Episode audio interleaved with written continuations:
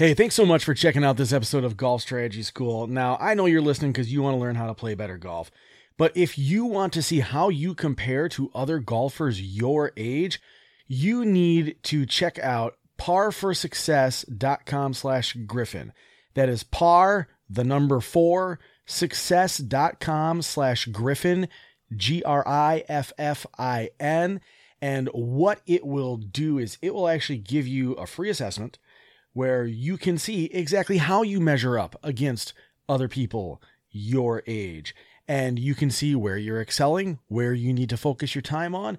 And this is an assessment, honestly, that you can take once a month just to see how you're progressing throughout your golf journey. So again, check out par4success.com slash griffin to see how you measure up against other golfers your age. Hey everybody, you're listening to Golf Strategy School. My name is Marty Griffin and this is coming to you from the Super Speed Golf Studios in Madison, Wisconsin. And if you are listening to this prior to May 19th, 2019, you should head over to golfstrategyschool.com slash giveaway where you can sign up to win one of two, that's right, two sets of the Super Speed Golf Overspeed training protocols. These are really cool things. Our sponsor, they're fantastic. They said, Hey, we believe in you. We love your audience. How can we help you give back? They have given us two of their products to actually give away. And so we're going to do it all around the PGA Championship, which is when we're all going to be watching golf anyway. So head over to golfstrategyschool.com slash giveaway and sign up to win one of the two sets that we are giving away on Sunday, May 19th. With that being said, today's episode, we are going to talk about two specific keys that are going to help you be a more consistent putter. The fact of the matter is, the putter is the most commonly used club in your bag. So let's talk about how we can get better at using it. Let's get to it. Do you love to play golf? Do you wish you could be a more consistent and confident player? Well, you're in the right place. This is the Golf Strategy School podcast, where we discuss specific practice strategies used by some of the best golf instructors from around the world. Here's your host, Marty Griffin. All right, so two fundamental keys to consistent putting. Now, the fact of the matter, I should probably learn to get over that verbal crutch, but the fact of the matter is that the average golfer has about 35 putts per round. And that means that the putter is indeed the most often used club. So let's talk about two bad habits that we can kind of nix. So the first one is putting without a routine. Now, a lot of people have a pre-shot routine when they're taking a full swing or maybe even when they're chipping. But it seems like the closer people get to the green, the less often they actually have a consistent pre-shot routine. Now, one of the things that I like to say is, how do you expect to produce a consistent result if you don't have consistent preparation. So creating a routine is absolutely imperative to doing anything on a consistent basis. Just don't leave it out when you're putting as well.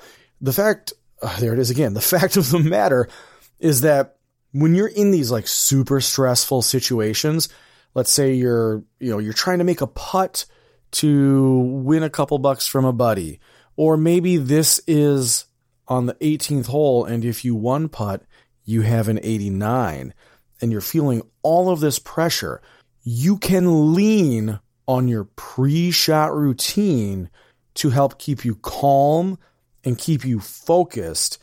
And it will let you to produce that nice, consistent result that you've probably been doing all day long if you're looking at breaking 90 or maybe setting like a personal best. So I'm going to walk you through my pre-shot routine. Yours does not have to match mine. It's just an idea of something to kind of get you started on.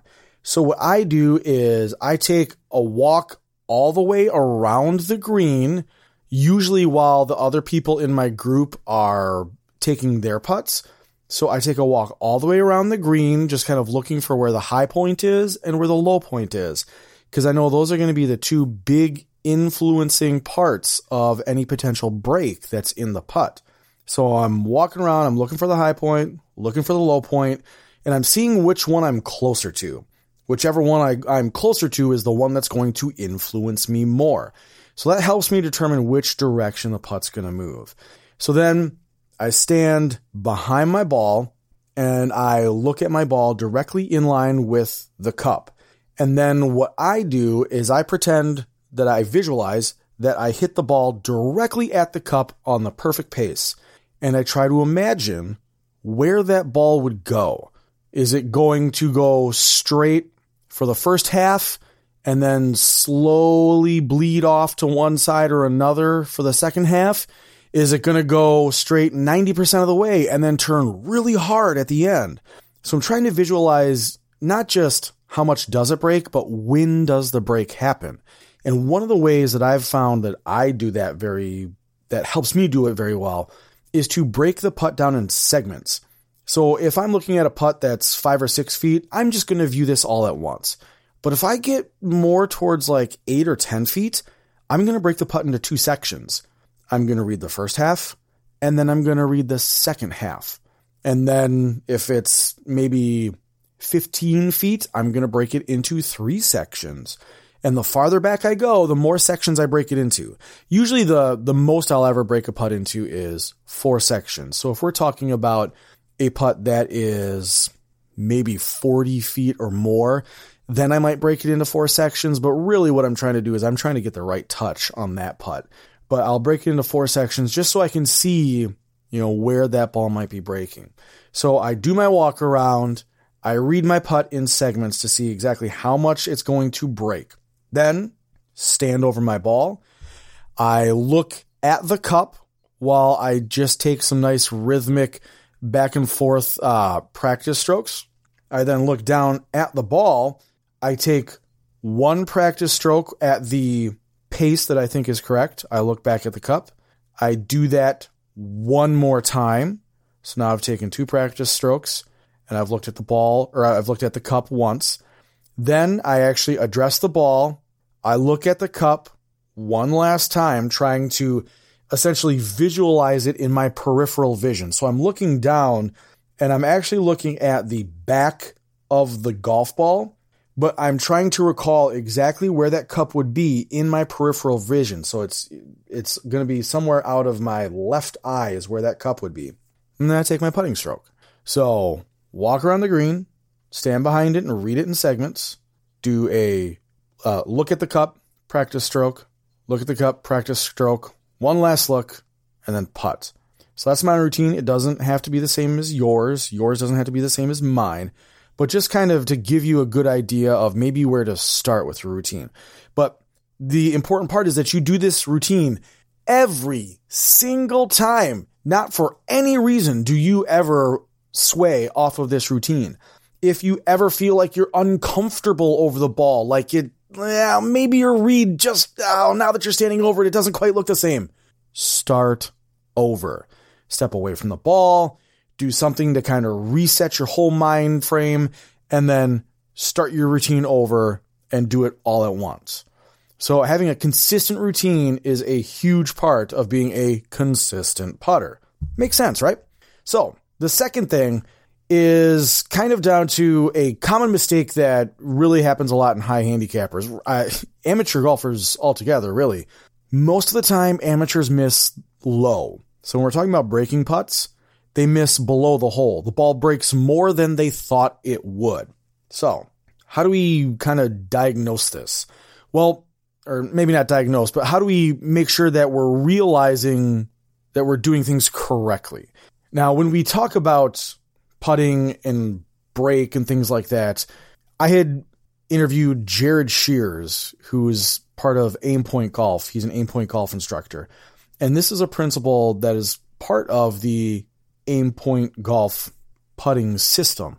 And I kind of view it as putting geometry. And if you head to the show notes, I'm actually going to embed a video that you can watch that actually has John Graham, who's an Aimpoint instructor, walk through this process so you can actually get a visual idea of it. But if you're listening, you can still kind of use my words to go through this process. So again, amateur golfers tend to underread the break.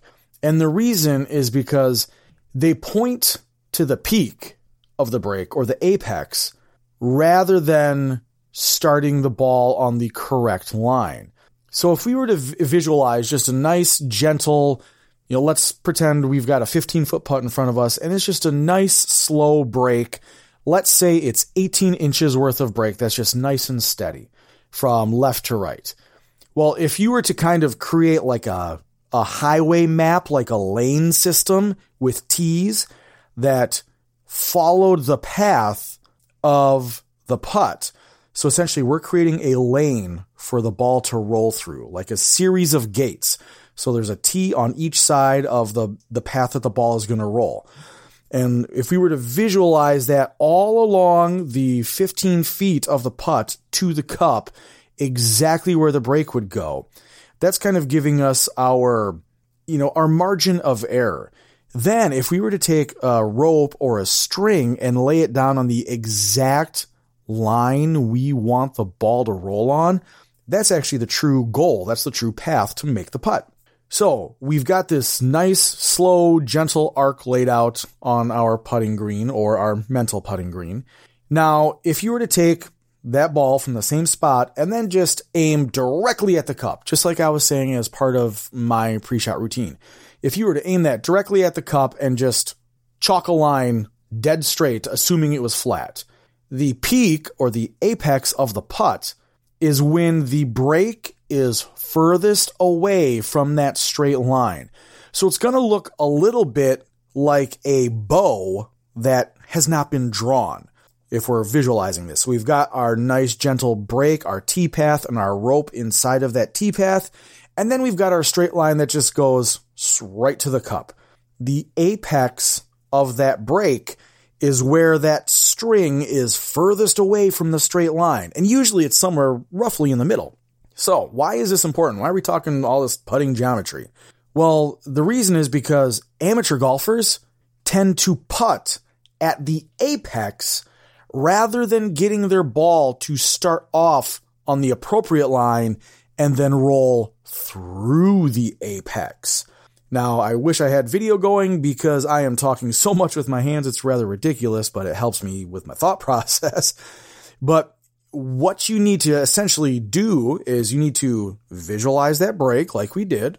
And then if you were to hit your putt to go directly at where that string starts, that is the line that the putt needs to start on. And then the break is going to carry it towards the cup. So many times, amateur golfers, they visualize where the break is the biggest and then they aim directly at that point.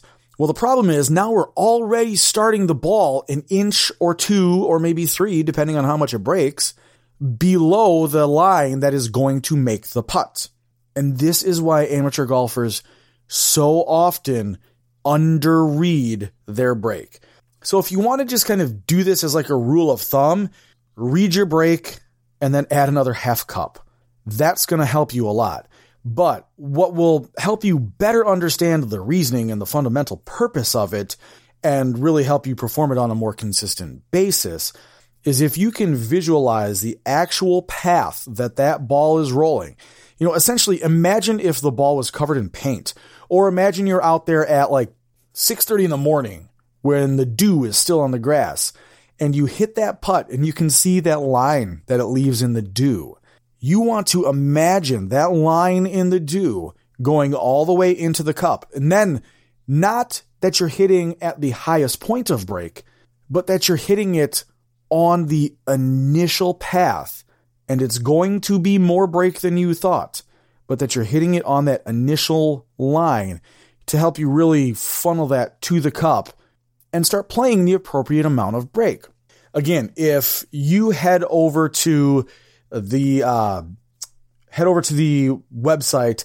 The URL is going to be golfstrategyschool.com slash putting geometry. And you can head over to that link And I will actually have the video embedded in the show notes that shows this process by the actual Aimpoint instructor who I kind of uh, borrowed this thought process from. So it's something that's fantastically demonstrated by John Graham, and he does a really good job explaining it. But when we're talking about putting, the consistency falls on our part from the routine in the pre-shot, but then also the planning and the mapping in how we read our putts and how we're playing the apex of the break. So, uh, that is all I have for you today. Just hopefully getting that flat stick to perform a little bit better for you and at the very least a little bit more consistently. Uh, head over again to golfstrategyschool.com slash putting geometry to check out that video. Or if you have not entered our super speed giveaway yet, you have until May 19th to enter. It is at golfstrategyschool.com slash giveaway. We're giving away two of the super speed golf swing training sets, the overspeed training sets, and there's no cost to entry. We're just gonna get you signed up you can share the contest and earn more entries, and then if your friends sign up through your link, then you earn even more entries, so that's pretty slick. We only have maybe about 50, 60 people who have signed up already, so the odds are still really, really good that you can be one of our two winners. Again, that's going to run through the end of the PGA Championship. So until next time, I will catch you in the short grass. Cheers, everybody.